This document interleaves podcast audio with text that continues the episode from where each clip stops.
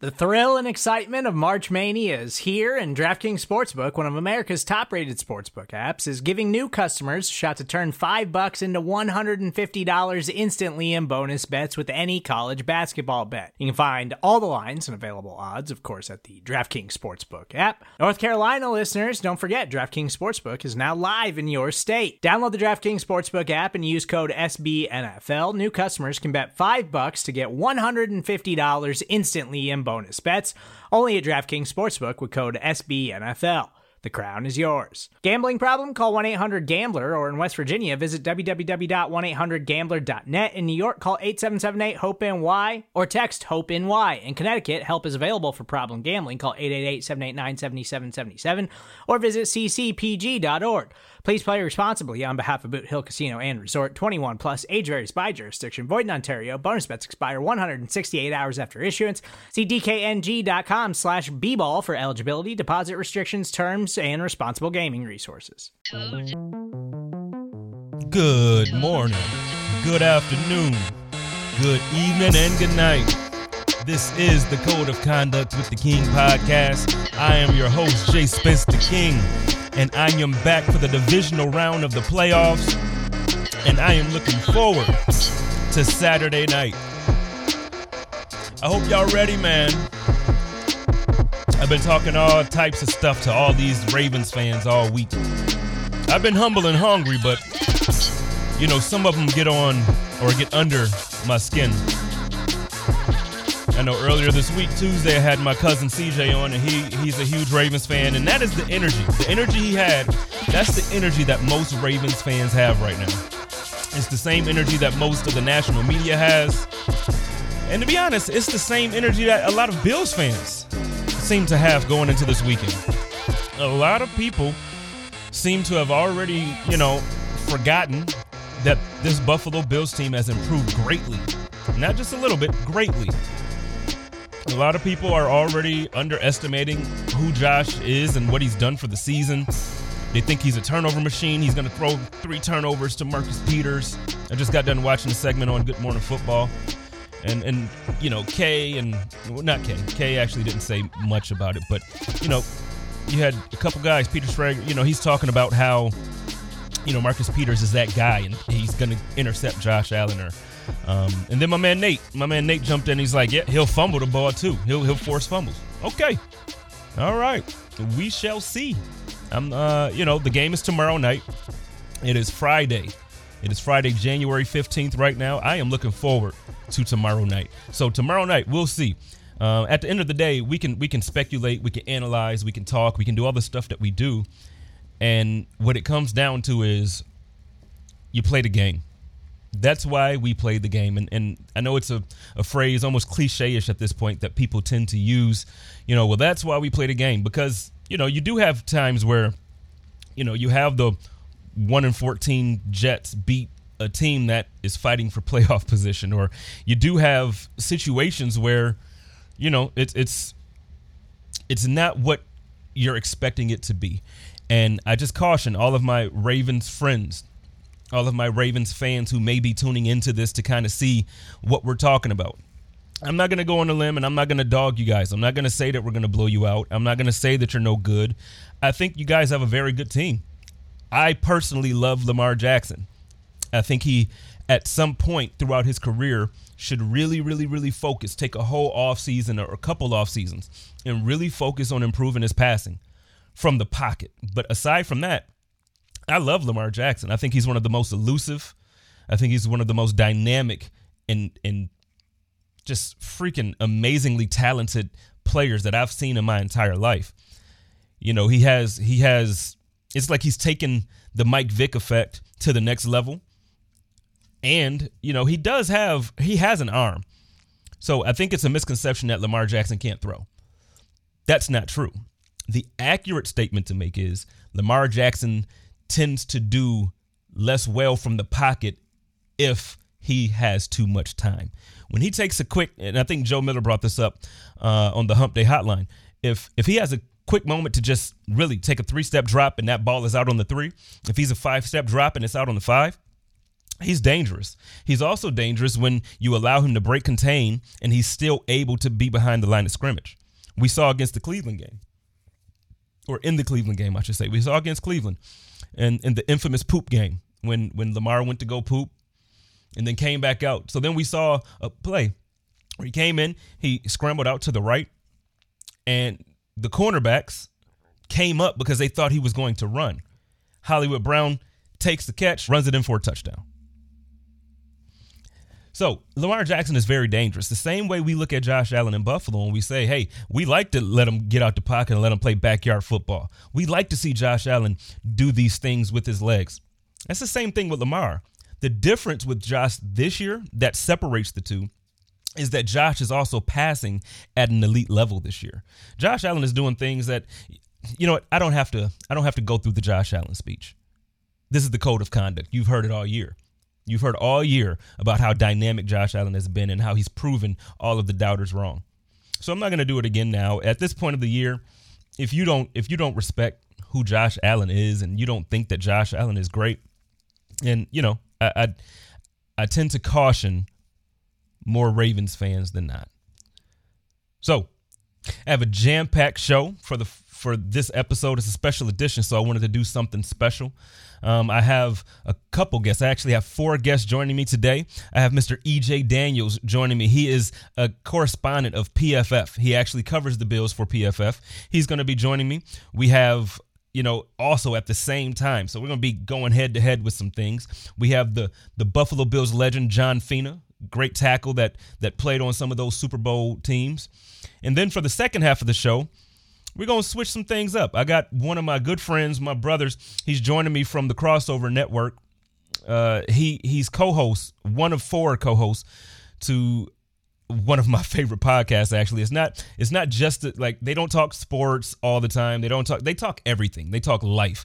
So one fourth of the off the record podcast and you know i'm gonna tell you if you don't listen to those guys you probably want to check it out i'll make sure i have him plug his show here so he's gonna be joining me and then I got my girl Tia Stell joining me too. She now listen, if you haven't listened to Tia Stell after today, I guarantee you you're going to want to check her out. She is the co-host of Not Your Average Podcast in the 716 listen, you want to check her out. She got something special started.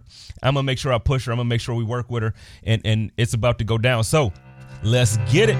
This is a Jay Spence exclusive. All right, ladies and gentlemen, I already told y'all what's going on today. We got a special edition of the Code of Conduct because it's a special weekend. It is the divisional round of the playoffs, and my Buffalo Bills are hosting the the my, one of, actually one of my favorite teams. So I'm not going to talk stuff. I was going to talk stuff, but I'm gonna be all right with it. My man Lamar Jackson and the Baltimore Ravens are coming to Western New York, and I am looking forward to it. And I got two special people. I have I'm gonna start off with my man. I got my man Mike joining me from Off the Record podcast. He's he's one fourth of that podcast. He's a co-host there. He's also a big part of of my family over at Crossover 365. What's going on with your big dog? What's up, man? I appreciate you having me on, brother man it, it, the pleasure is mine and the honor is mine. Like i've been we we go back and forth all the time. Like we talk and we share some good conversation but i've been waiting to, to, to chop it up with you. So i appreciate your time. And then we got my home girl now i'm gonna tell you what she she's she's my new home girl so i don't know her know her but i know her enough to know that she gonna be my home girl i got my girl tia stell co-host and not your average podcast in the 716 what is going on? What is up everybody? What is up? What is up? I'm happy to be here Thank you. Thank you. Man, Appreciate the. It is a good week. It's a good weekend heading oh into the weekend God. now. Tomorrow, we got my man Mike's team coming into Buffalo. I don't know if they're ready for Buffalo, and I ain't even talking about the team yet. I'm talking about the city. I don't know if they're ready for Buffalo because it's a different type of it's a different type of weather. It ain't gonna be as bad as like people try to make it seem. Mm-hmm. But from what I hear, Lamar just isn't used to uh, the elements. From what I'm hearing, Mike, how much truth is you know like what do you what do you what's your first thought and feeling when you hear like, "Hey, Lamar never played in snow. We going to Buffalo, and it's supposed to give us a couple inches." What, what's your thoughts? So, to be honest with you, man, I, I you know we like you said we follow each other on Twitter. We go back and forth a couple times. I don't know if you've seen an exchange I had with uh Baylor Baylor the Great. We were talking about the game, and you know, I told him I said to be honest with you, that is my number one concern for this game, the weather, mm-hmm. because he if you if you go back to the New England game this year, it was raining. It was it was it was pouring down rain, and like of course we lost that game, and he just looked terrible. He he looked like he wasn't interested in the game. Like it was just one of those things. Hey, look, bro, we gonna lose this one because I ain't feeling this weather. so to be honest with you, man, like that is at the top of my list for of concerns for this game going into this game. The weather, man. Mike, Um, doesn't he wear um arm? Doesn't he wear long sleeves? So Sometimes. Sometimes he does. And I Okay. noticed I noticed this game. I don't know if y'all peeped it, but in the second half of this game, he put a glove on. This last did. Yeah. so I don't know if that's well, he said he jammed his thumb and that's why he did it. So I don't know if that's going to be something that he's going to try to do going into this game with it being cold. Um, you know, because I peep, you know, I'm one of those guys that peep everything. And if Mhm. you look at Lamar, when we go into a cold city, whenever he come onto the field, no matter if he He coming got out for everything. warm-up, yeah, and he got his hands in it in his in his warmers on in his jersey. And He dude on the always sideline. He got the big Yeah. jacket on. Like he be up in the joint. yeah, you know, he's- he's a Florida guy, you know, so the Florida guys don't be feeling that weather. Now, it gets cold here. We get snow here in Baltimore, in Maryland, in the Maryland area.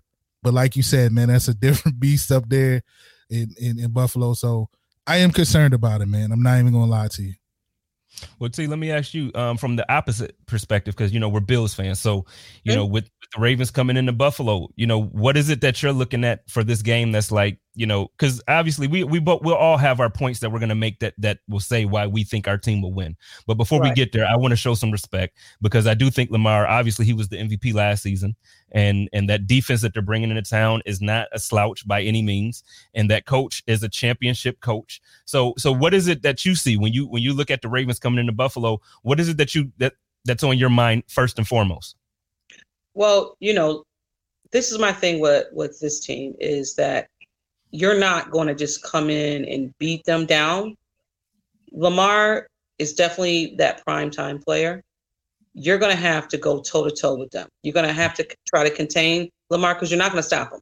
It's just Right. period. You're not going to stop him. You're going to try to have to. You're going to have to contain him somehow. You're going to have to contain that tight end because he's going to run run rapid if you don't put some a body on him or something. And I'm I'm kind of afraid of the running back. I'm not going to lie to you.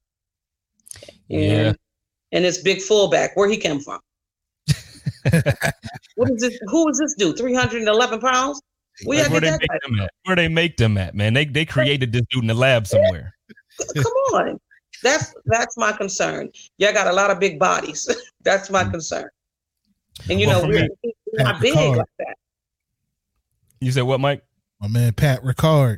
Yeah, no, it's it's real. I'm gonna I'm gonna tell you now. The thing that my biggest concern is probably not the biggest concern for a lot of fans, um, but I'm gonna tell you what. If you're a fantasy football player, you know, in in my opinion, including Lamar, and this is not a, a bad. This is not a dig at Lamar because he was the MVP last season. The best player on that team is a guy by the name of Justin Tucker, and I'm gonna tell you why this bothers me. If the game is close and it's the fourth quarter and they got the ball last, Lamar don't have to score a touchdown. Yeah. All he got to do is get to like that 40 yard line, that 36, 37 yard line. And that means they go into the, the AFC conference championship game. Because that dude, Justin Tucker, when you talk about automatic, he's more automatic than the AK 47 in the wrong hands. Like it is going down. And and he's won fantasy leagues for me multiple times. Mhm. So is he the one who kicked the 60 something yard field goal? Is that the, you talking about the kicker?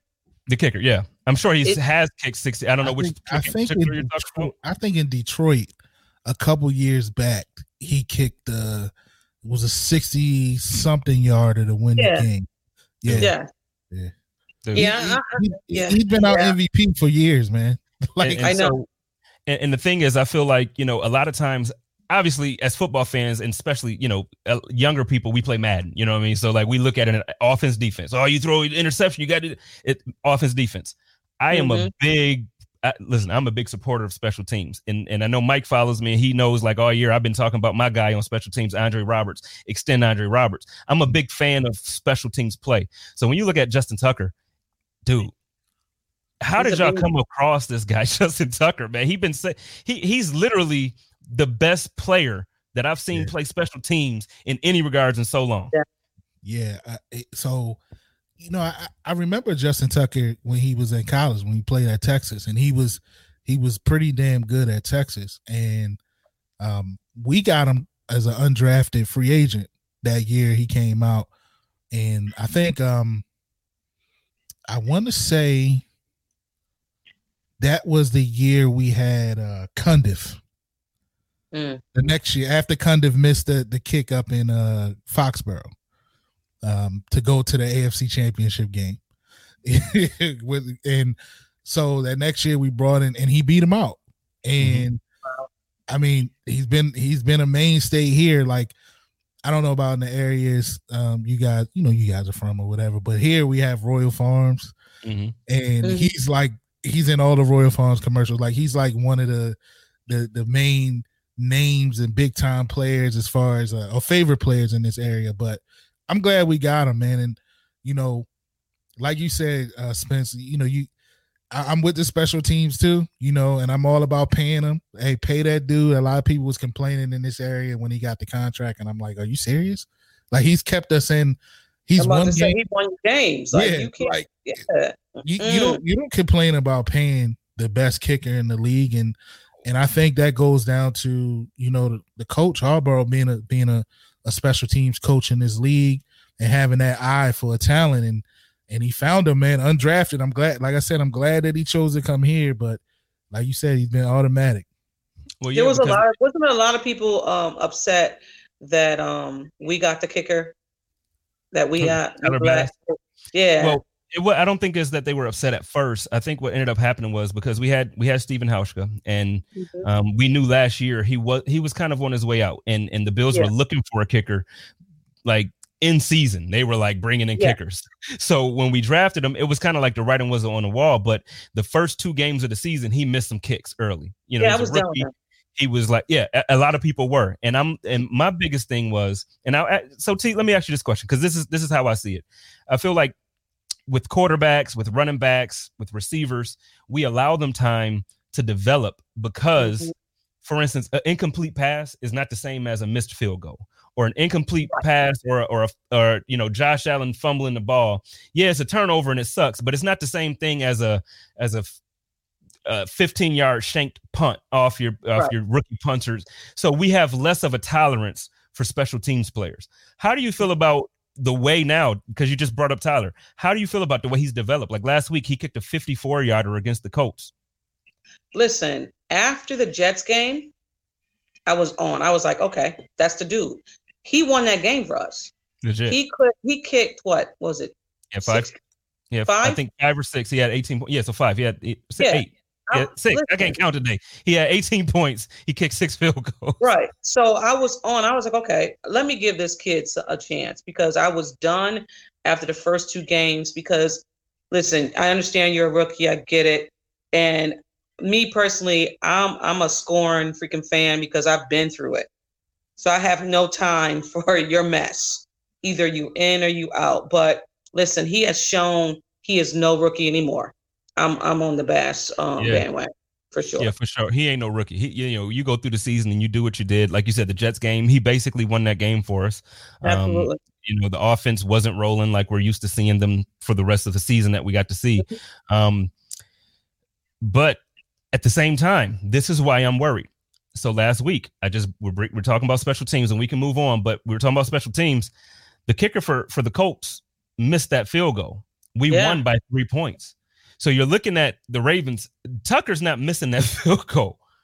But also too, isn't the Indy kicker also a good kicker too though I, I feel like he was having some issues coming into the game. I think like the last two or three weeks, he had had a couple kicks that that weren't quite as you know, like you know, and so I feel like the pressure was on him in that moment because he knew like, hey, mm-hmm. I've been messing up. I got to make this. I got to make this, and I feel like that's what it was. okay Yeah. okay I mean, to be fair though, Tuck missed one last week. He missed one. Yeah. He- yeah, he missed one to put us. I think. uh I think that would have would that have put us up sixteen. I mean, not sixteen. I'm sorry. Um, would have put us up by six. I think. Okay. Um, but also too this is playoffs and nerves Yeah, and tightness and all that is different look how listen look how the bills played last week Everybody thought that the Bills was going to come in and roll this team over. It's different. Everything is tight. You win, you go home. Period. So It's in the back of their mind, they're also thinking about Houston. You know, so Yeah, no, you, you don't want to relive that that loss last year in the playoffs. So but the press know, was trying and- to give it away. They were trying Yep. to give it to. Them. Yeah, they they they tried a little bit. they definitely did. Well, Mike, let me ask you this, man, because you know, in in the midst of everything that's going on, the NFL every year it seems like going back to you can probably go back to Marino Kelly even before then. You can go back to whoever you want to go back to in the 70s and 80s. It's always a quarterback versus quarterback storyline. So this course. year we got two quarterbacks that were supposed to switch positions based off of what everybody else was saying. Yeah, Josh Allen was supposed to be a tight end. Lamar Jackson was supposed to be a running back or a wide receiver. They wanted him to run some routes at the combine. Not, I, I did a segment on my podcast earlier this week that said not bad for a running back and a tight end. I'm I'm extremely proud of both. Before we get, you know, like I said, I'm gonna talk my mess because that's it's fun.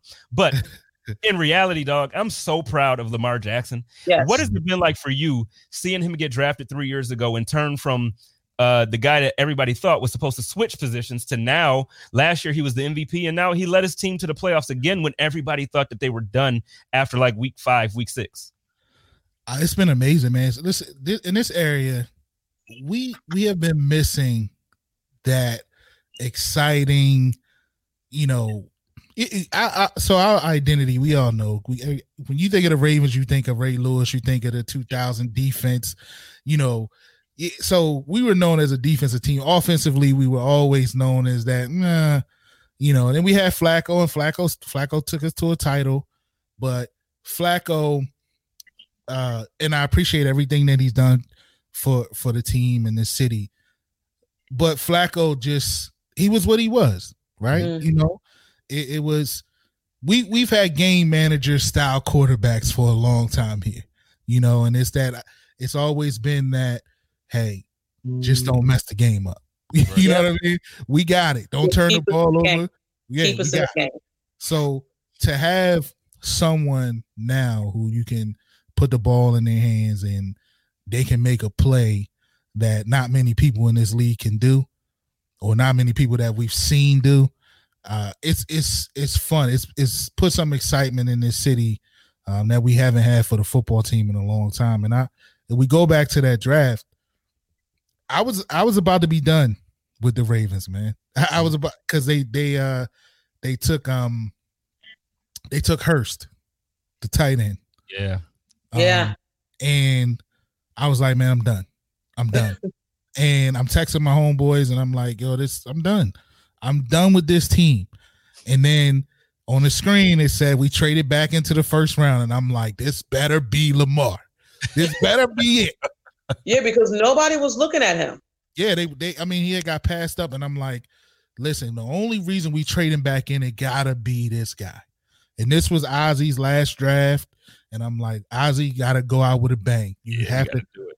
and when he took Lamar, I was like, okay, I'm I'm, I'm back. I'm back. And uh, to be honest, man, just to see him mature, because when he first, you know, he first got here, when he when he I think eight games into the season, his rookie year, he was put in, and I mean, we won. We were winning games with him, but he wasn't he wasn't that great at, passing the ball. It was just different for everybody in the league. They haven't seen this, so they ch- they more chasing him around than it's in, than anything else. And to see him go from that to their second year, uh, you know, becoming the MVP, you know, to now, it's just it's just great. It's a great thing to see. And I'm sorry for rambling, but No, it's, no, it's- it's that excitement, man. I'm I'm glad that we have him, man. It's a beautiful sight for us. Bro. I can relate. that guy. I'm sure. I'm sure T can can, and I'll, I'll throw this question to her. You know, I'm sure she can relate because you know, like you said, we've had game managers for so long in Buffalo as well. We, you know, we at the drafts that you know we had EJ Manuel. Not and there's no. I was an EJ Manuel fan. I love EJ. I was Um, still until he got knocked out on the side and he just got shell shot. And you know what? And that's what happened. He he got injured. They pulled him, and they never put trust in him again, and they never tried to develop him. You know, they brought in Randy Orton or Randy Orton, Kyle Orton, or whatever the guy's name is. Yeah, And, right, and right. he, I get it. He had an arm, but you you gave up on your first round draft pick. You know, we had Man. Tyrod Taylor who was with you guys out there in Baltimore. He won, he was the backup to Joe Flacco when you guys won the Super Bowl. Time management and yes, he completed passes and everything, but he never he never threw the ball down the field because he was afraid of he not afraid. He didn't trust his Well, I defenders. say- he, didn't, he didn't trust his eyes. Yeah, apparently, I don't know. because his first year with Buffalo, when he had Sammy Watkins and he had Percy Harvin, the, the- he was he was laying it out there. That very first Yeah. drive, I don't know if you remember, the very first drive of the game, he threw like a fifty yard bomb to Percy Harvin for a touchdown, and and at that moment, I was like, oh We shit, got, we here. we got our quarterback. I was, I was like, oh, we got it, and then it was like not that. It was like, hey, and let's go. know what happened. Like, what happened? Well, what happened was Sammy Watkins got injured. He broke his foot, and then uh, Percy Harvin had a, a hip injury, so it kept the two deep, you know, receivers out. Right. And then, um, but wait, let me get back on point. I, I got to ask you the question because I, I, I went on a tangent. My bad. Sorry. See how easy that is for me to do? I get distracted. But so the the point that I was about to make to Mike and then swing it over to you is that Yeah. When in that draft, I'm gonna be honest with you, man. I didn't want Josh Allen. You know, I didn't want the Buffalo Bills to draft Josh Allen at seven. Um, in my mind, Josh Allen was the the rawest quarterback in the draft, which he was. In my mind, Josh Allen was the most inaccurate quarterback in the draft, which he was. And he just he hadn't won games. He he went to Wyoming. It wasn't the sexy school. It wasn't the sexy pick. I wanted Lamar Jackson because I saw what he did at Louisville. You know, Louisville. However, that people I know people down there pronounce it differently than they do in New York. So I don't want to tick nobody off. But he was dynamic. Where did you stand that year in the draft? T? Did you want Lamar? Did you want Baker? Did you like? How did you want that to fall for the Bills? It's so crazy because I knew we were not going to get um, Lamar Jackson because of how we had Tyrod, Mhm. and I knew they weren't looking for that. So I was like, all right, and not like a black and white thing. Um, I was I was aiming for this is so crazy, Josh Rogan. Right, is his name? Rosen, yeah. I mean, we all forget it because he's not even. Well, now he's on the 49ers. so, but yeah, yep. Okay. Anyway, but yeah, I was like, he's more accurate than Josh because Josh was just not the dude. Like he was everywhere. He couldn't complete. He was very inaccurate. And I was, I was like, I don't, I can't. We need a quarterback now. We need somebody to come in and fix this team now. We don't need somebody that we we need like help and all this other stuff. We need somebody that can come in, complete passes, to be a quarterback, to understand the schemes, to understand his role. We just didn't need Josh Allen. So when we when we chose him, I was like, oh man, really? Another another like five years of bullshit. That's what I thought. I'm gonna be So- honest. That's kind of where I was too, um, because it's like you know, and and now I'm happy I was wrong. Obviously, Me um, too. Josh Allen has developed into this season. If if Aaron Rodgers was not in the league, Josh Allen would have been the MVP. And Yes. and to say that a Buffalo quarterback is runner up for MVP is blowing my mind. It's blowing my mind. Uh, Mike, let me ask you this now. So let's get into the game. I know we had a quick moment. We talked about like you know coming into Buffalo. What's your first thoughts? Let me ask you this: What is your what the, the most important key to victory for your team? Like, what do you think they have to do? Um, you know, they can bend but don't break in certain areas, but this you got to do it. they gotta stick to the game plan. We tend to, and this is what I thought was going to happen last week because it happened last year in the playoffs. We get behind and we tend to lose our mind. It could be 10 points, it could be seven points. It's we get behind and it's like, oh shit. Mm-hmm. Like, let's just scrap everything. We gotta go. And it's like, and I was so proud last week that they didn't do that because I, I I was like, man, here we go. After you know, they scored, then next drive Lamar throws the interception. I'm like, here we go. They score again. They up ten nothing, and I'm like, they about to lose their mind. Lamar They was frustrated that game too. Oh yeah, yeah. And he was and he said after the game, I don't know if y'all caught his his uh his post game interview, he, he he cursed. He was like, I threw that dumbass in I mean, I'm sorry. But but uh but it, it's main thing sticking to the game plan. We and, and everybody knows in the world we're a running team. So we have to try to establish the run and and try to establish dominance there because that opens everything else up for us. Well, That's number one. let me ask you this um and then and after this then we'll switch back to t because I, I i i got a feeling she's gonna say the same thing that i've been or that i'm thinking um last year we played you guys in buffalo Mhm. now both rosters actually look different they really do um if you really want to be honest about it but what is it from that game that you take away that you feel like okay this was the good thing that we did but this is what we got to stay away from too like there's things that buffalo did in that game that you don't want to see again so again the, the the number one thing is i don't here our fans are getting caught up in that josh allen that we saw last year mm-hmm. right yeah. i think they feel like we shook him up but and, and one thing that our defense does and and I think it's a testament to Wink Martindale. When it's a young quarterback, a young quarterback can come into uh, this city or we go into their town and we playing them, and they could be balling lights out up until they see us, and we have the ability to shake up a young quarterback, confuse them because you know we come with these exotic blitzes, dropping back, all of this mm-hmm. stuff, and sometimes it plays, you know, it plays in our favor, but it plays in the psyche yeah. of a young quarterback. People here are tending to look at that game and say, "Oh, well, we kind of we kind of got in Josh Allen's head," and I'm like, "Yo, this is a different guy now. like, this yeah. is a different guy." So I kind of use that, man. To be honest with you, Spence, like we can't get caught up in how Josh Allen looked in that game. You know mm what I mm. mean? Like I do think that we have to come in and we have to do something similar, right? And that's show him different looks, you know, try to confuse him, try to get him off his game, hit him, of course.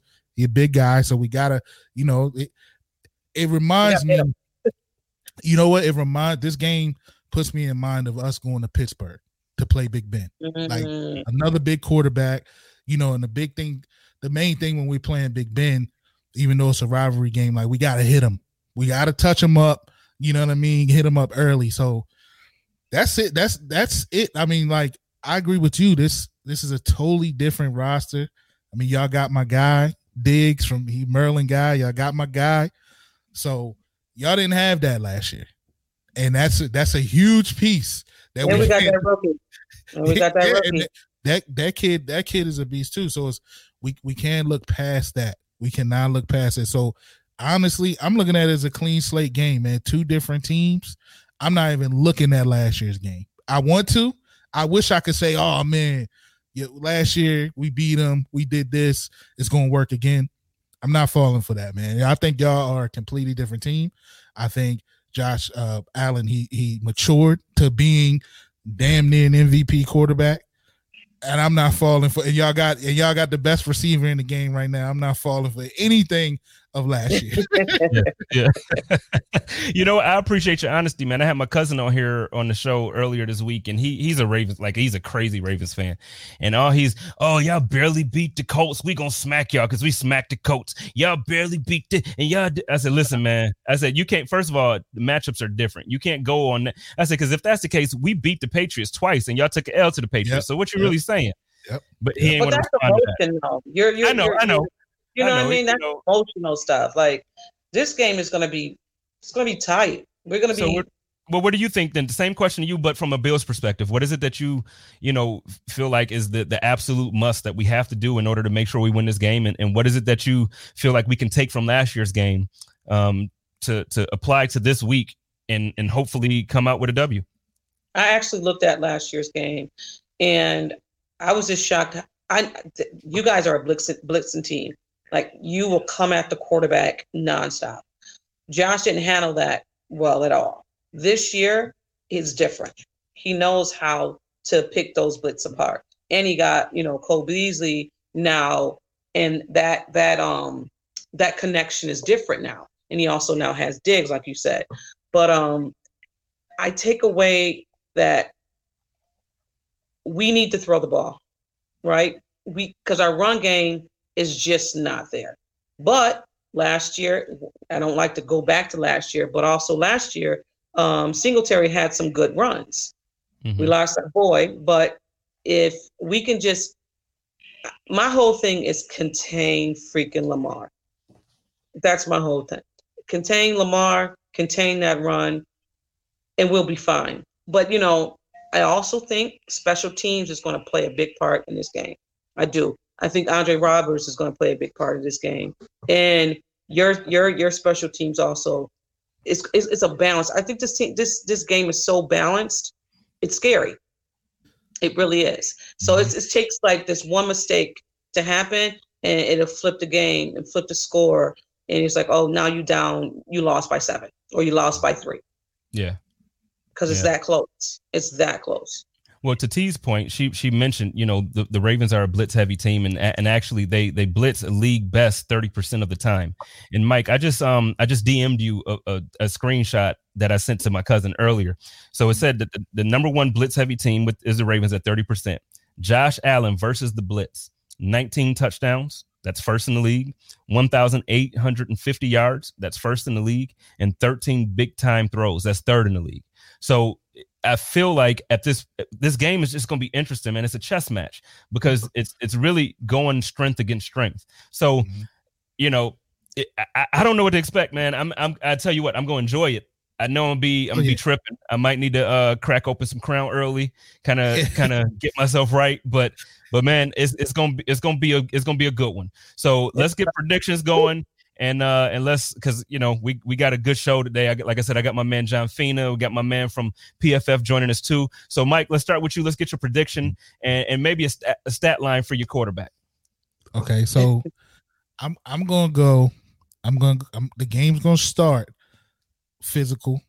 It's gonna be it's it's gonna be a knock. I mean, it's gonna be a fight. They drag out, knockdown fight until teams till they get a feel for each other. Then I think you'll see the offenses open up. The offenses start doing their thing, putting points on the board. I'm like I said, I'm a little shaky on the weather, so it affect it, this may affect my score. Um, let's say this: if the snow comes like they are saying, then I'm gonna say I'm gonna say 24 21 us. If it ends up not being as bad, then I'm gonna say I'm gonna say 30 27. I think it I think it'll end up being, you know, I think it's gonna be close either way, but I think it'll end up being weather permitting, some points eventually being put on the board. I think Lamar, again, if it's snow on the ground, if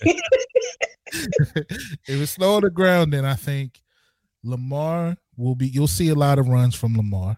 So I'm gonna mm-hmm. say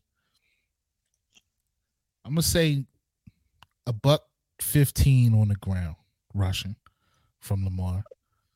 One rushing touchdown. And I'm gonna say 180 in the air. And that's with snow. That's with snow. Okay. And a touchdown. No snow, I'm gonna keep it at 115 on on the ground.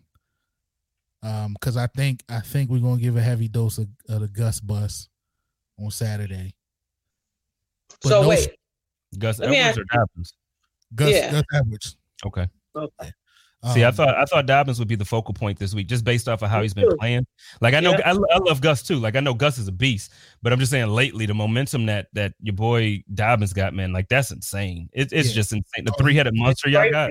Yeah, yeah. I, crazy. he he of course he's gonna be a part of the game playing plan, but I think when it comes down, if it's you know that cold weather, man, you need it's you different. need that that back that power back that's going that you know that's going to pound you. You're going to feel it. It's going to wear you down a little bit. And I think Gus is that guy. I was upset that they didn't. He didn't get more carries last last week. Yeah.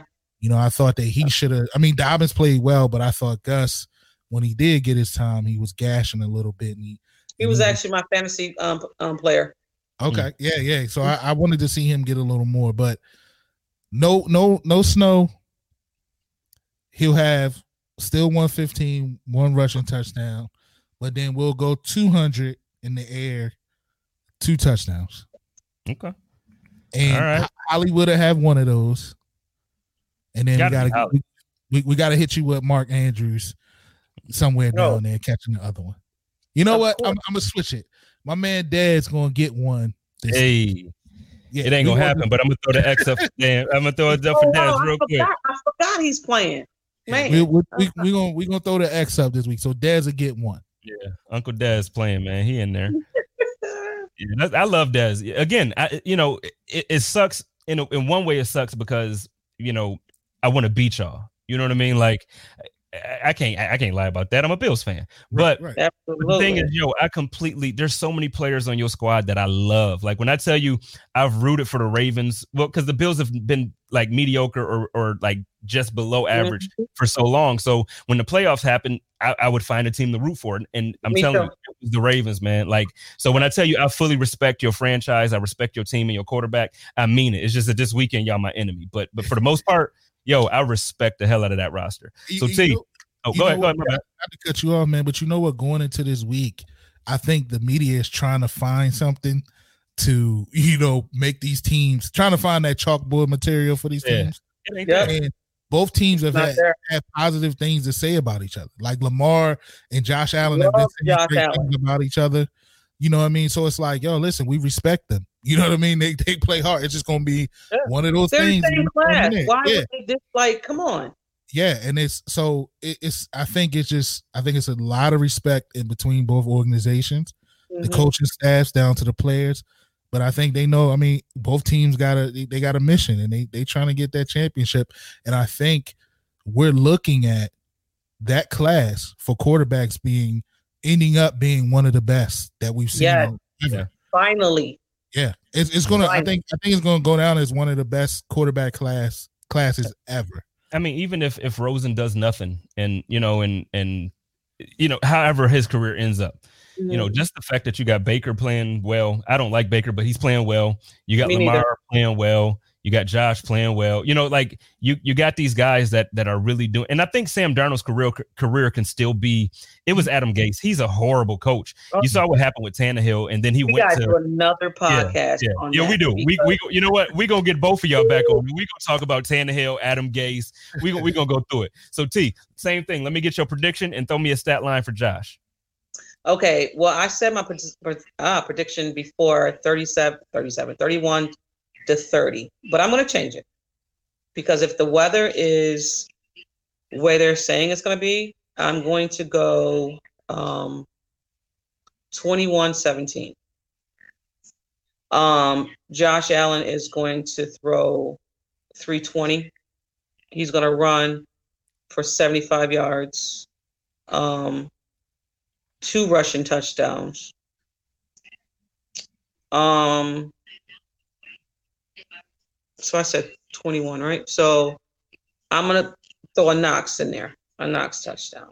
Nice. I'm I'm saying I'm really saying that Knox is going to be the change, um, the um, a difference maker in this game. Okay. I believe. Well, yeah. I'm hoping that your prediction is right more so than Mike's because Mike got me messed up over here talking about they're gonna come into Buffalo and beat my Buffalo Bills. I'm going, I'm going uh Buffalo Bills. I'm gonna go 35 to 31. I still, like I said, I respect them boys. I think I think Lamar is going to do amazing things. I think he's going to control the clock. I think he's going to make it real difficult for the Buffalo Bills to stay on the field, the field like we like to do. But what I think is going to come down to in that second half, the third quarter for us has been that quarter where we typically go out and put our pedal to the metal and and try to you know, just try to come out and punch teams in the face. So I think mm-hmm. that um I think the adjustments and we all know Greg Roman and I love Greg Roman, but part of the problem that we had with him in Buffalo was that if you get punched in the face and and you got and you got a team that can run. He doesn't know how to really take that hit on the chin and then turn mm-hmm. around and say, "Okay, I'm gonna blast you with the same thing." He doesn't know how to do that. So I, am yeah. banking on the fact that Greg Roman is your offensive coordinator. Yeah, yeah. Listen, I can't argue that with you. He showed it. He showed it last year. I mean, like I said, this last week, he kept he stuck to the plan. But last year, man, and and and even earlier this year, when we were going through our slide, man, it, we went down. We were down by any amount of points, man, he he tends to, I guess, freeze up or I, I don't know. I don't know if he it's him. The, the, knock on you guys is that if you get down, you you're done. That's yes. the knock yeah, That's the knock. We down we they say we aren't a team built for come for comebacks. Mm. So that's why, you know, if you listen to all the pregame, you know, they said it last week. They said they they kind of they're not saying it as much this week because they did come back last week, but right. It's something crazy like we're like I, I, the record. I mean, it's under 500. That when we're down by 10 or more points, um, where our record is something horrible. So yeah. you know, once we went down by 10 last week, it was like, all right, yeah. Oh, so y'all, y'all the fan base probably, you know, y'all felt it was done. A lot of people did, man. I mean, wow. I thought I was like, here we go. I thought I'm like, here we go.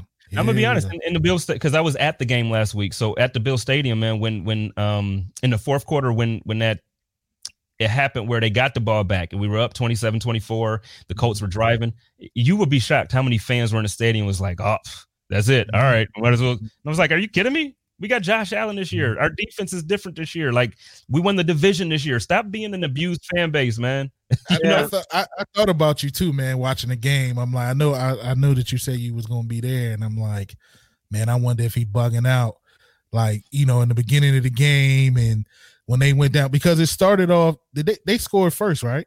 Yeah, they they went up. They went up on us. Yeah, I'm like, I wonder, I wonder if Spence out there bugging out, man, because, because, or is, or is he keeping it cool? But yeah, man, it, it's. Well, see, I'm gonna keep it, but and then we can go. I'm gonna keep it, but I, I'm cool headed when it comes to it because, like, this whole season, I and I got receipts. Like I got podcasts going back to like March that mm-hmm. that I got receipts. Like I knew Josh Allen was going to be different this year because I I saw I saw a ton of clips from his workouts, and and his workouts was different.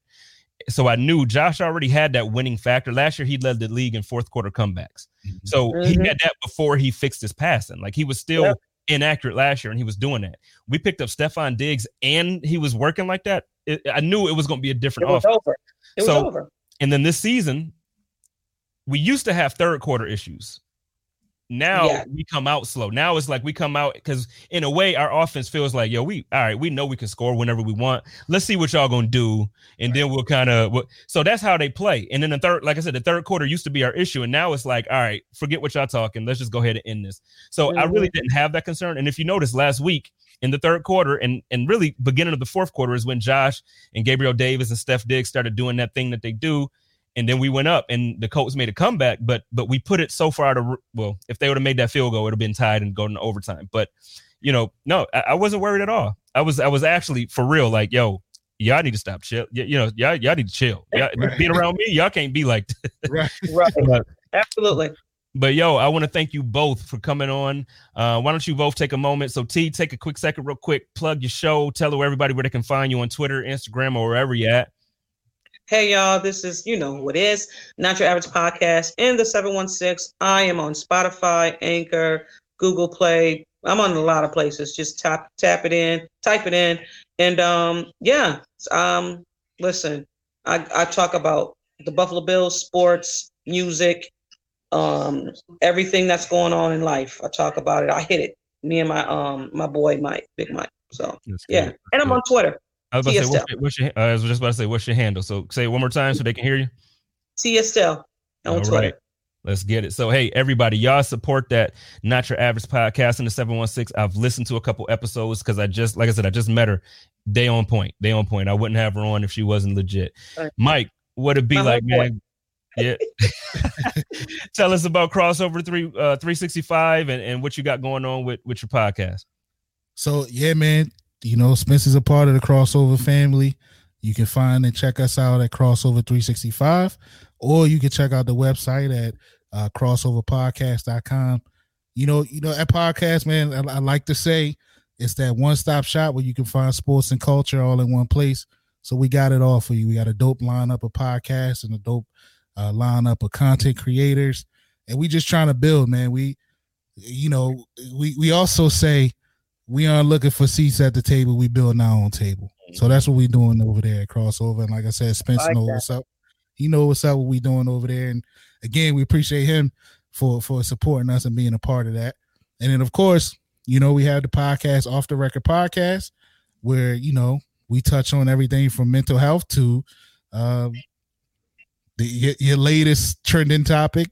Um, we touch on a little bit of everything, and then we also have OTR Sport, which is you can find um, some sports episodes on under our off the record tag. But we are now, and this is hot off the press, we are now moving OTR sport, Sports to its own platform, so you'll hey. be able to find it separately from the off the record platform. But we're on every uh, social media. You can follow me at OTR underscore Mike. You can find the podcast on all your podcast streaming services. We everywhere, man. Check us out, please, and follow us. We follow back we we we chop it up. We do all of that. So check us out. Let's get it, man. Like like Mike said, I'm I'm part of I'm part of that family. Uh, the, my basketball pod. I, I got to reach out to Alex. I am going to talk to. I'm actually as soon as I get off of this, I'm gonna reach out to him. But the basketball pod, I promise y'all, is coming back. So so look for that. It's gonna be real soon because my Lakers is already smacking boys in the mouth. So look for that. And matter of fact, shout out to my man Alex. Anyway, if y'all don't follow Laker Central, I'm gonna just tell y'all, y'all, if you Laker fan on any level and you don't mm-hmm. follow Laker Central 365, you are missing out on the best content in the world when it comes to the Los Angeles Lakers. This is a Jay Spence exclusive. First guest, everybody should know him. And if you don't know him, I'm going to need you to go and figure it out. We have Buffalo Bills legend, tackle, John Fina. Mr. Mr. John, do me a favor real quick, man, because like I just said, they should know you. If they don't, why don't you just spit off a little bit of your resume for them and let them know just exactly who you are? Oh boy. Uh, played at the University of Arizona in Tucson, Arizona, drafted first round by the Buff 1992 and spent two, well, a whole decade uh, with my beloved Bills and left there in 91.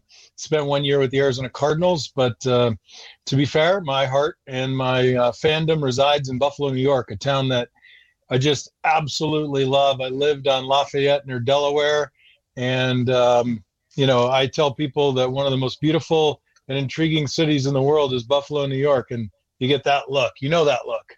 But uh, yeah, I love playing there. I love competing there. I love the people of the area, and um, it's one of the best parts of my life. So you actually lived. You lived in the city. Wow. Yes, sir. My first apartment was on Linwood between Utica and Ferry, and um, moved over to Lafayette. Wow. So so for Bills fans who may be in different cities or Bills fans who may be in different areas just in general and not really uh privy to what areas he's talking about. Um, these are not like suburban areas with the big, huge houses and uh, gated communities and all of that stuff. This is where uh, pretty much where I grew up. So, so, so, John, you know, thank you for for your continued love to the community, and and I appreciate how you interact on Twitter and everything too with the fan base. Man, it's so refreshing to to really be able to just have access to somebody like you. And you know, I just want to say thank you publicly before we go further in the show. It's uh, it's really been a great time. Uh, the Bills Mafia are wonderful people. They're funny. They're creative. Um, you know, they give up a little bit of their life, and I don't. You know, I don't give up a lot of mine, but I I, I like to uh, give a nod when when people are positive. I guess let's just say positive. Yeah, for sure. So EJ, my other special guest, my man EJ is joining us from PFF Buffalo. Um, now you reside in, in Rochester, which is still Bill's Mafia. That's still yes, part of the, that's still part of home. So uh, why don't you introduce yourself a little bit and run off your resume? Because apparently, you know, to, to get down with PFF, you got to be a big deal. So just let some folk know just about you before we jump into this interview. big deal. That's that that's kind of a lot but uh i do um i re- uh excuse me. I run the pff bills account obviously for pff um i'm a pff data collector also so you know on sundays when all the games are over we collect i collect data for you know the blocking metrics that you see the pass blocking metrics the passing grade that josh allen has a career high in this year. So i i collect uh, all that data. So um, I just I've been doing the uh, PFF Bills Twitter account for about uh, three seasons now, and I love it. And I've been just uh, connected with people in Bills Mafia just to try to you know introduce myself and just let the people know like who's behind that account, just so it's not like a nameless face. And, see, so it's good to to have this um, interaction with you because, like you said, a lot of times it's a nameless face. They just see the the title or the you know the brand of PFF and Bills right. fans are triggered. So exactly. I want to be able to allow people to see like hey, there's a member of Bills Mafia who's actually part of PFF doing this. So now, hey, let's let's put the swords away, man. Let's let's let's uh let's let's show EJ some love. Let's show PFF some love. They've they've started to kind of jump. I don't want to say jump on the bandwagon, but they've started to see um they they started to see it the way Bills Mafia saw it. We have reasons for that, and EJ and I will talk about that a little later on. Absolutely. But you know they're they're on our side. So hey, let's let's get some love for for PFF going here. So, but let's jump right into the interview. I, am really excited about this weekend. Um, so I'll start off with you, John. Last week, the Colts. I felt the defense of the Colts had a better matchup on our offense than a lot of people expected. You know, I, I feel, you know, a lot of people just thought because the throughout the season, it kind of looked like their cornerbacks weren't as good, or it looked like their secondary weren't as good.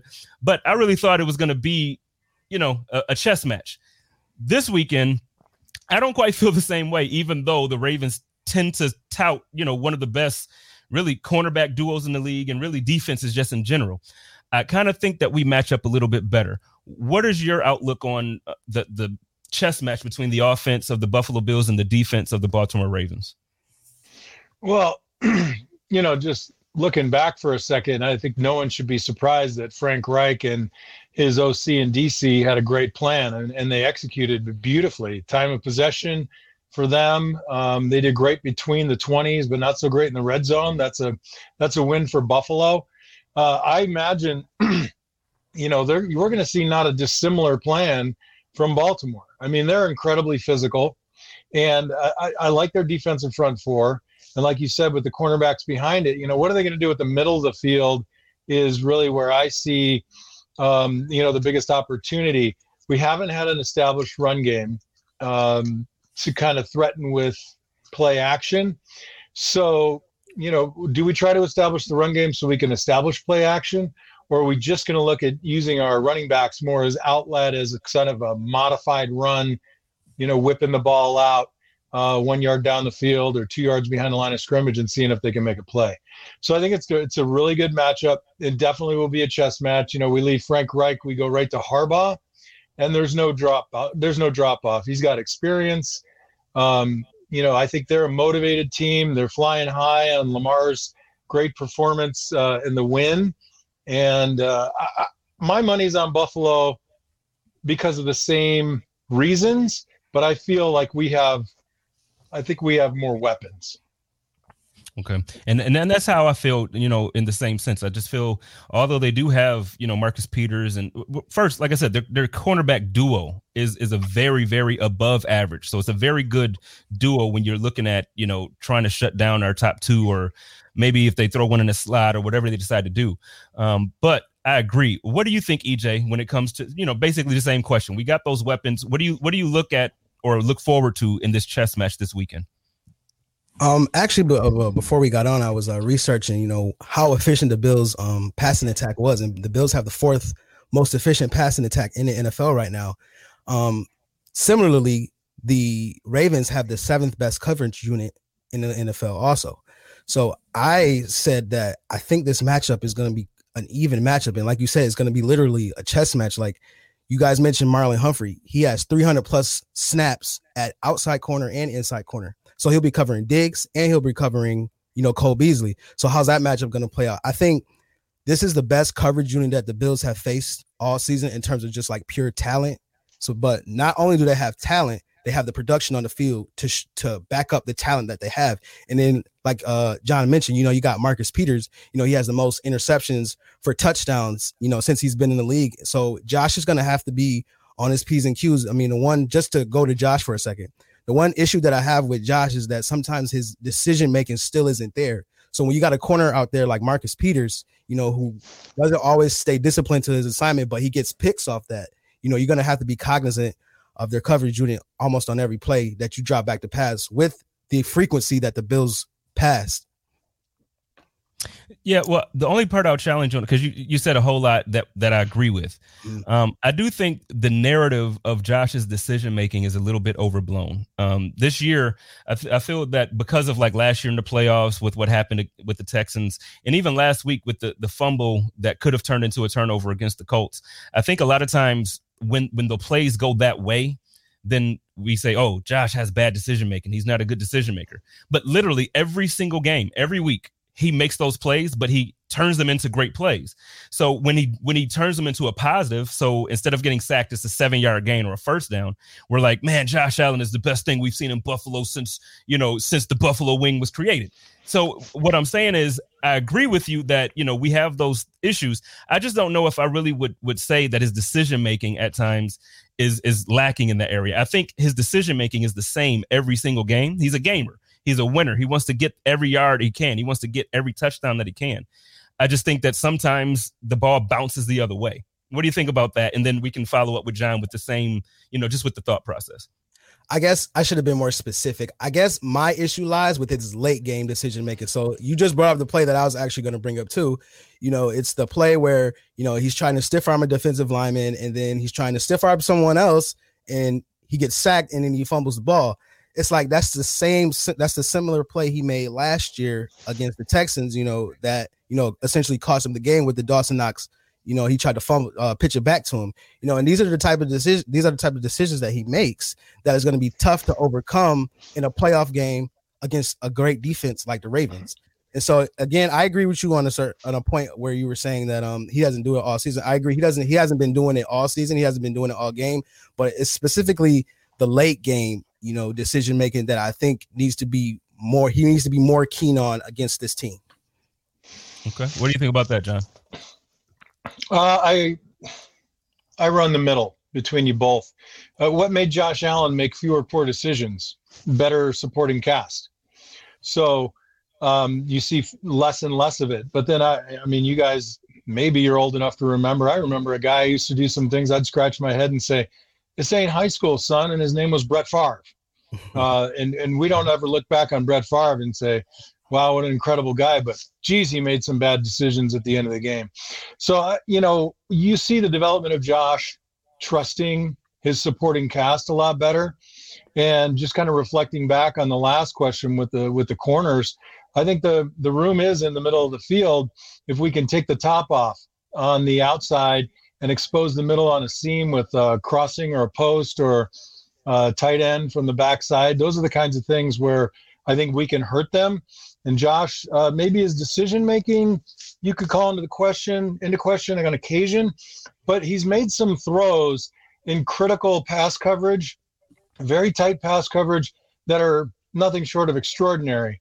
Um, so uh, there's my middle of the road answer. Well, I mean, to your point, the, the two throws to Gabriel Davis last Saturday, um, to the sideline, those were plays that just honestly, I've only seen maybe like Aaron Rodgers make. I've seen maybe Mahomes, and to your point, a couple times years back, some Brett Favre throws, but then we've also seen some Brett Favre throws that turn into interceptions. To your point, uh, so but you also made you made mention earlier of the running game, and that was actually my next question as well. Last season when we played the Baltimore Ravens, and I know it's completely different teams. You know, the Bills' offense looks completely different than we did last season, and I think in part that's the reason we lost the game because I do think that the defensive game plan was good enough to beat the Ravens last year. But with that being said, Devin Singletary had a huge part in our offense last year. Um, what do you do? You think we have to establish that run game this year around again, or do you think we just uh, like Bills Mafia wants, like, hey, no, let's keep it pedal to the metal. Josh has gotten us here. Let's ride this thing all the way to Tampa. Yeah, I'll take that first. I think that the expression needs to be changed a little bit.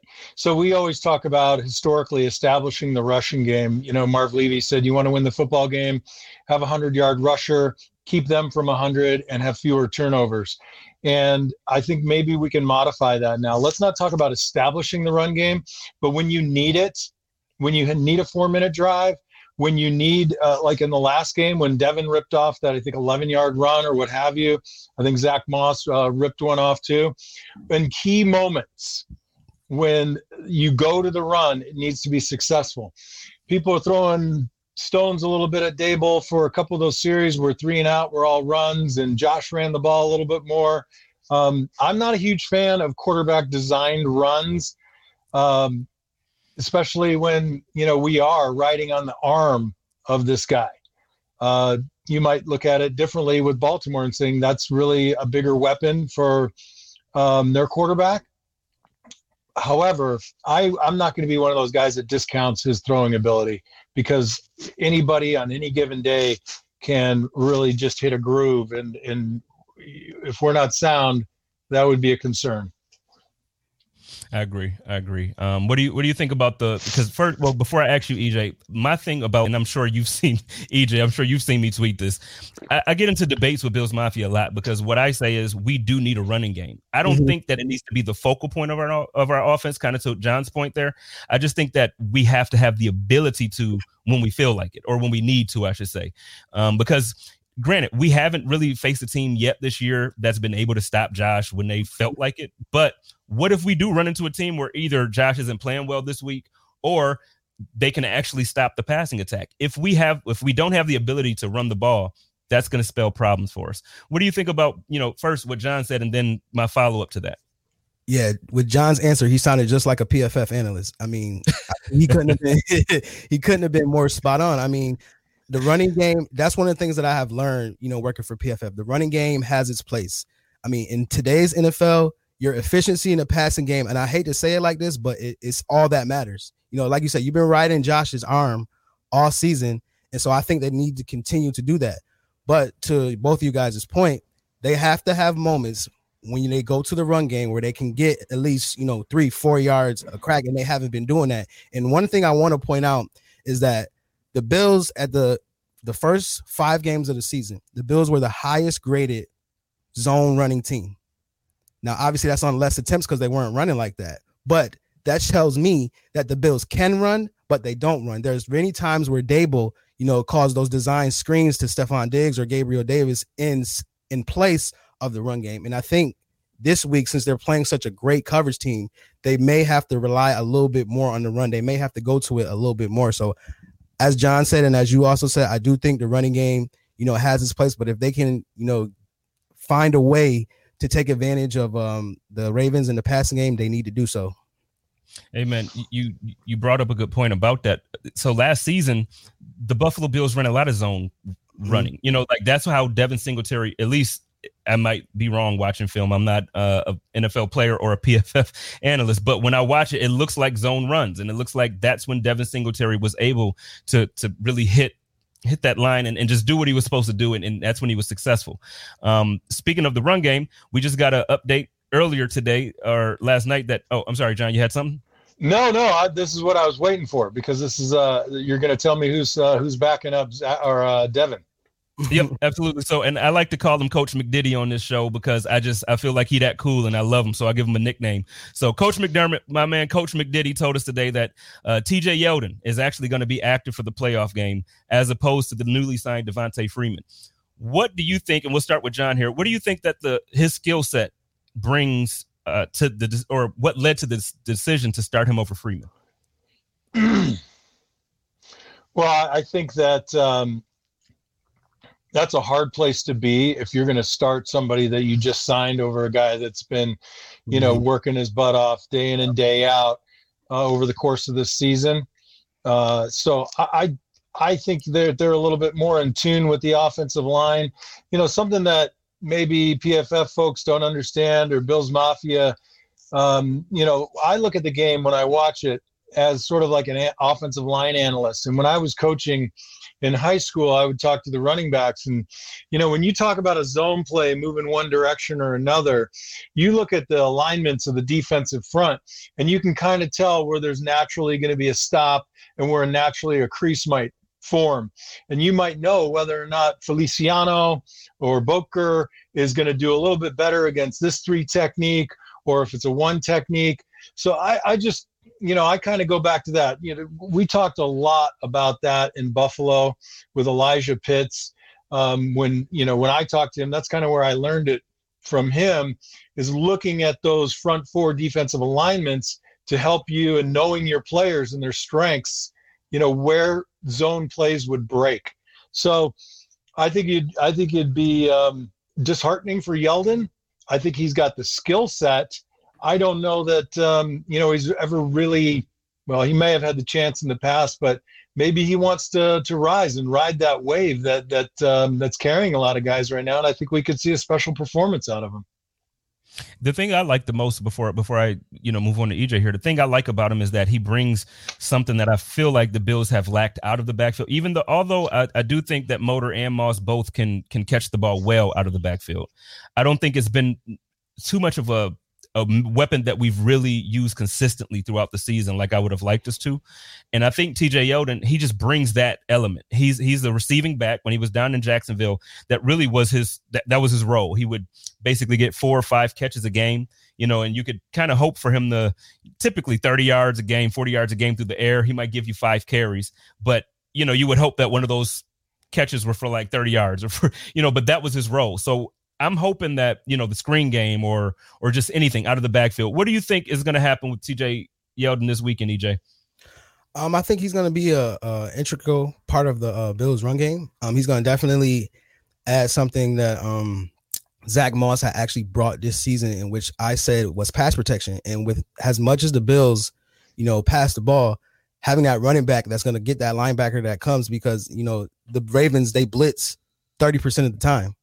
So I mean, obviously you're going to need a back that's going to be able to pick up that linebacker. So T.J. Yeldon actually right now, granted it's on limited snaps, he's the Bills' best run, best running back pass blocker and uh, he's given up the least amount of pressures this year. Like I say, it's on limited snaps, but the, the snaps that he did play, he was really good at pass protection. And like you uh, mentioned, also he's a great, you know, pass catcher out of the backfield, and that's also, you know, very integral. Even though Josh has the lowest check down percentage of any quarterback, you know, in the league right now, but I think you know he can utilize T.J. Yeldon where he'll have an impact on this game.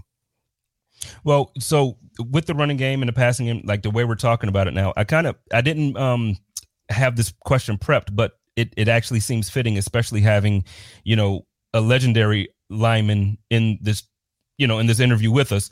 Um, our offensive line has seemed to gel so mm-hmm. well since I want to give the credit to the return of Jon Feliciano, but it, at whatever point you want to pinpoint for the season, it looks like our offensive line is just gelled, and it it looks so great sometimes. Where to the point where John Josh Allen will be standing back there, and I almost feel like he could go and make me lunch, and then come back and still complete the pass. What do you? How important is it first? Jon Feliciano, how important is he to this line? And then do you do you see with the 30% blitzing that we that we get from the, this Ravens team, do you think that our line uh, will be able to handle this, or is this something that is a, a really a, a, huge concern for you? well, let, us start at the end rather than the beginning, uh, and I think um, I think EJ can tell you that uh, Josh Allen and his receivers have exposed the blitz uh, as well or better than anyone else in the league throughout the season. I still think that's part of the Ravens' DNA, and they'll bring bring it regardless of what the stats say. But again, oftentimes it's not always about picking up the blitz; it's about the game plan when the blitz happens. So it's those adjustments. Sometimes you don't block a guy, but the ball comes out fast enough. That happens every week. You see it all the time. A guy will come free, untouched, but the ball's a second gone. The um, the impact of Feliciano and continuity in the offensive line is obvious, but I think the maybe the unheralded concept, and this is guesstimation on my point, is Feliciano is a vocal leader, and he's an on the field kind of a sob and mm. that has sort of built the confidence in the tackles and guards. And you see Williams and Dawkins playing fantastic football with a little bit of swagger. So a guy like that, coupled with the continuity and the success, and the fact that they keep it light, um, has really put them in a position to protect the quarterback really well. And if the game planning against what we think will will be pressure, um, the ball will come out. And that that to me, when the blitz comes, the ball has to come out. You cannot always rely. A lot of times, if you look, sometimes a guy comes off the edge and he's unblocked, and people always say it's a mistake by the offensive line. 90% of the time, that's a mistake by the quarterback. He needs to know where the unblocked guy is. And as a rule for the offensive line, you block from the inside out. You know, the shortest distance to somewhere is a straight line. You take the inside guy rather than the guy off the edge. Uh, I'm optimistic about their ability to expose uh, pressure. Okay, I mean, and I'm optimistic just because, like you, just to mention, like I said, they gelled so well, and uh, you know, at the beginning of the season, I remember it being a headache for Bills Mafia. It was like, you know, we had Brian Winters in there. We had, you know, we were pretty much shuffling throughout the, you know, first part of the season due to injuries or due to, you know, Quinton Spain had some issues where he didn't want to be with the team or the team did whatever happened there, you know. So we had these these issues, but now they've gelled. So from a PFF perspective, I'm not sure if you, but like I said, this question wasn't prepared, so I know you didn't get a chance to prepare for this. Um, but have you what are the numbers telling you as far as you know what what changed other than just feliciano coming back from the beginning of the season until now? Because something clearly has. So it's funny that you guys uh, you asked me this question because my jo- my job as a data collector is to look at all of the pass blocking snaps for the bills after the game. So i kind of been looking at the bills o line all year. So um, i would say honestly, if I was to say what the biggest reason, John, I want you to tell me if I'm right or wrong. I would say number one, like John mentioned, the tackle play from Daryl Williams and Don, uh, Dion Dawkins has just been outstanding. They're both pass blocking at an above average level. I, uh, we know that offensive tackle is the most important, you know, tackle position essentially besides center, but offensive tackles are pretty much the most important tackle spot. And the Bills are getting above average blocking at both spots by Dawkins and you know Williams. Also, and I was telling Greg Thompson this, and I've been telling him this all year. Um, people bang on Brian Winters and Ike Boettger all the time for you know how bad they are, but I was telling him that you guys we should look at the offensive line as a unit instead of just individual pieces because they are like John said, Feliciano has kind of given them that swagger, and you can tell by the way they pass block up front because they've been pass blocking more continuously, like they're pass blocking together with the guard, the center, and the uh, other guard. And that's been better. So while Brian Winters and Ike Boettger aren't the best guards individually, they're doing enough collectively as a line to be good and give Josh the pass blocking he needs. The Bills are the seventh best pass blocking team in the league right now.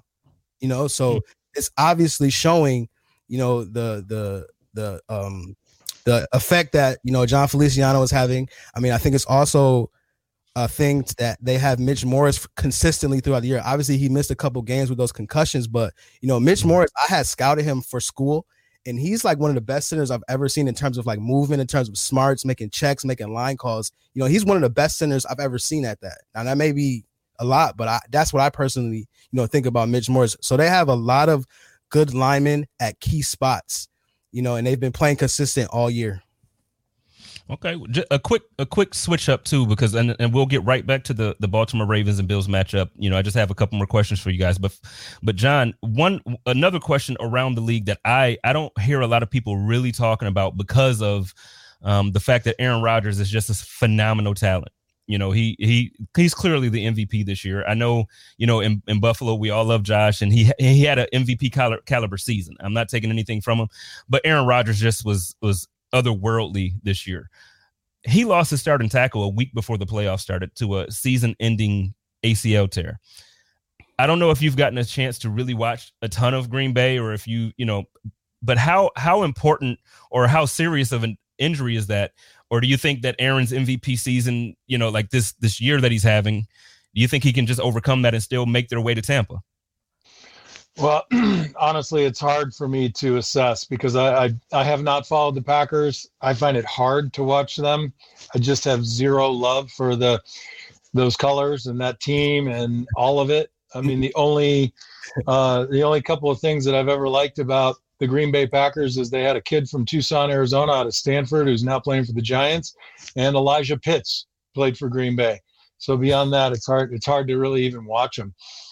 How good is the backup? I don't know, but there are a lot of times when a guy laying in wait is um, nearly as good as the guy in front of him. Obviously, if they don't think so, they're going to have to adjust the game plan a little bit to protect him, line a tight end over there, do some chipping. Um, clearly, you know, what weighs into the argument of of uh, MVP of the season? Who knows? But uh, I would say that Josh Allen is certainly the the front runner for AFC Offensive Player of the Year if they have that. I don't I don't follow accolades like that, and I don't think most guys do, um, especially when you're a lineman, because there's only one accolade that we're going for. We got one. Now we want the second one you know, we, or the third. Sorry, we want to be both the AFC champions and the Super Bowl champions. Well, it looks like to um I know you mentioned the the backup situation. It looks like actually the offensive tackle who started last Saturday for the Colts now signed with the Packers to take that role. He's making um, history. So yeah, that that's I've never heard of anything like that. So um, he lost last weekend in the AFC wild card round, and now he's playing in the divisional card or divisional round with the Green Bay Packers this week. Who was it? Jared Veldheer. Yeah. Oh, Veldheer. Yeah, I watched him a little bit in the game. He's solid. Um, you know, just kind of it's it's a good match for them.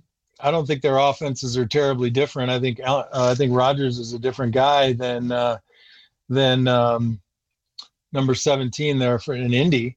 But um, you know, I think as far as trans translation to type of offense, type of mentality, I think it's a good fit. All right, so so back to the. I just had to because I you know I, know you have no love for them. I don't really either, but I'm I am a Aaron Rodgers fan. I, I have to, you know, I think to me, he's the best quarterback I've ever seen play the game of football. Um, and I've seen, you know, I'm old enough to to watch all of the the film for everybody now and and we've seen greats. You know i've seen i've seen obviously tom brady twice a year in our division. I've gotten a chance to see peyton manning. I lived in indianapolis for some time and i've gotten a chance to see him in person.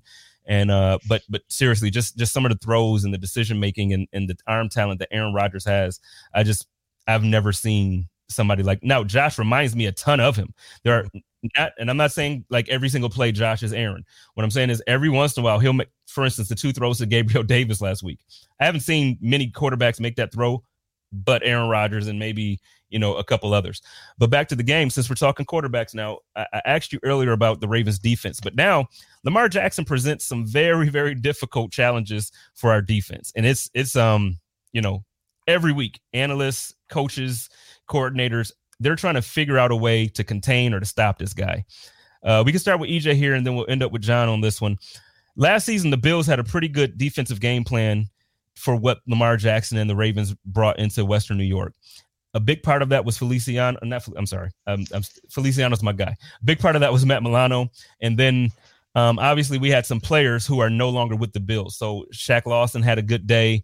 Um, Jordan Phillips had a decent day. What do you think we have to do this time around to either duplicate that type of defensive production or just really what do we have to do to contain him enough to, to win?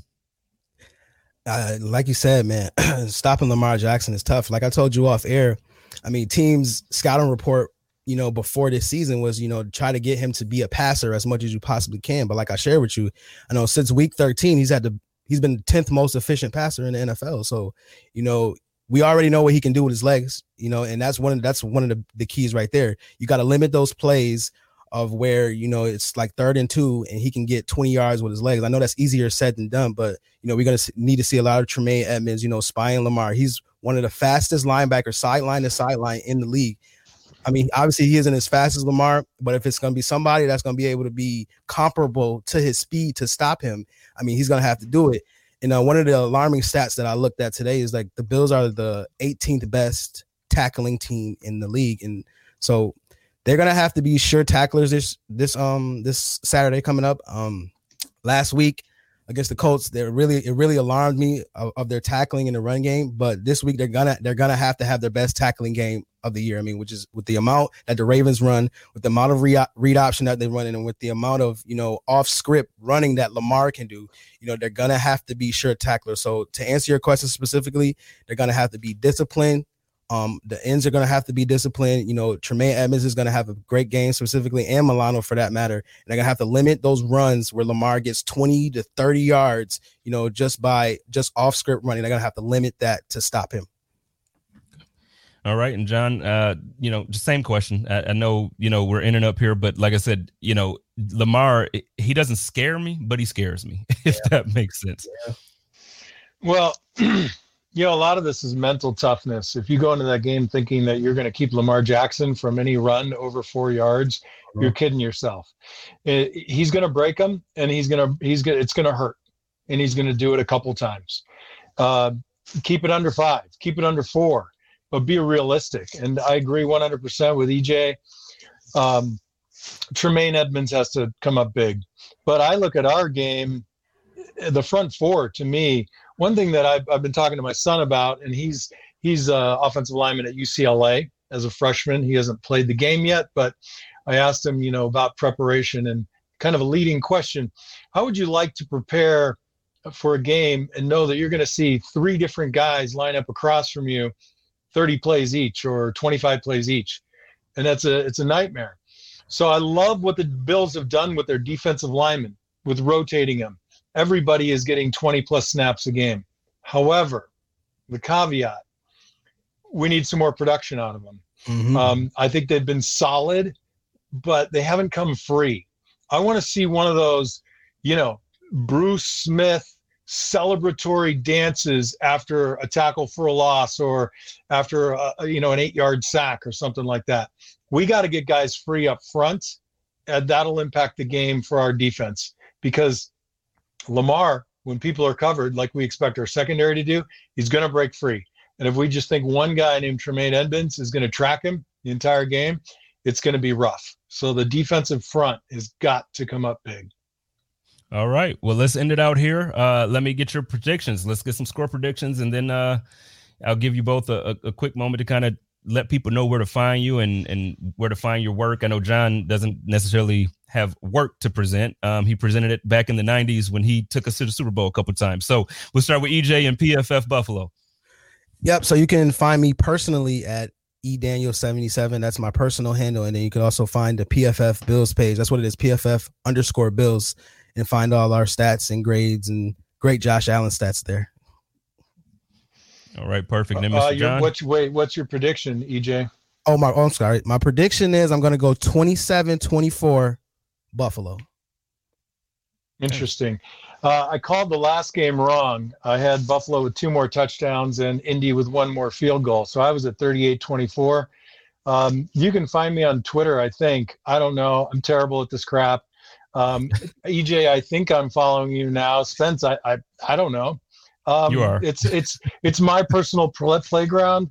Um, I don't know what the blue check means. Does that mean there's a check in the mail? I'm looking. Forget it. I ain't interested. Just having fun here, guys. Um, I see this as, um, geez, you know, I, I think after last week, Josh, there's a little bit more to Josh that we're going to see. I'm going with um, 35-24 Buffalo Bills. Nice, nice. I, I called 28 to 21, but the closer we get to the game and the more, you know, I've been watching some some some Ravens film throughout the season, and I know they had some weeks there where they had some COVID issues. They had probably the biggest outbreak in the league, so I know they were missing some players here and there. But you know, as good as their defense is, I just think our offense is better. So I'm, I'm actually going to switch that up, and I'm going to go 34 or 35 to 21. I'm going to kind of match or be very close to John's prediction here, and I think I think it's over, man. We're going to win. Go Bills! Go Bills. Go Bills, baby. Bills Mafia. Yes, sir. All right. Well, I appreciate both you gentlemen joining me. This uh this episode has been fun for me. I I, I cannot wait for for the game. Love Absolutely. it. Thanks Thank for you, having me, guys. Nice to meet All you. right. Y'all already know how I do. This is the Code of Conduct. This your boy Jay Spence. You can find me on Twitter at Jay Spence the King. You can find my podcast Code of Conduct on Buffalo Rumbling Sports Network. And hey, we gonna do the damn thing. Y'all love each other. Live in peace. Take care of each other. Stay positive and test negative. Let's get it. Of.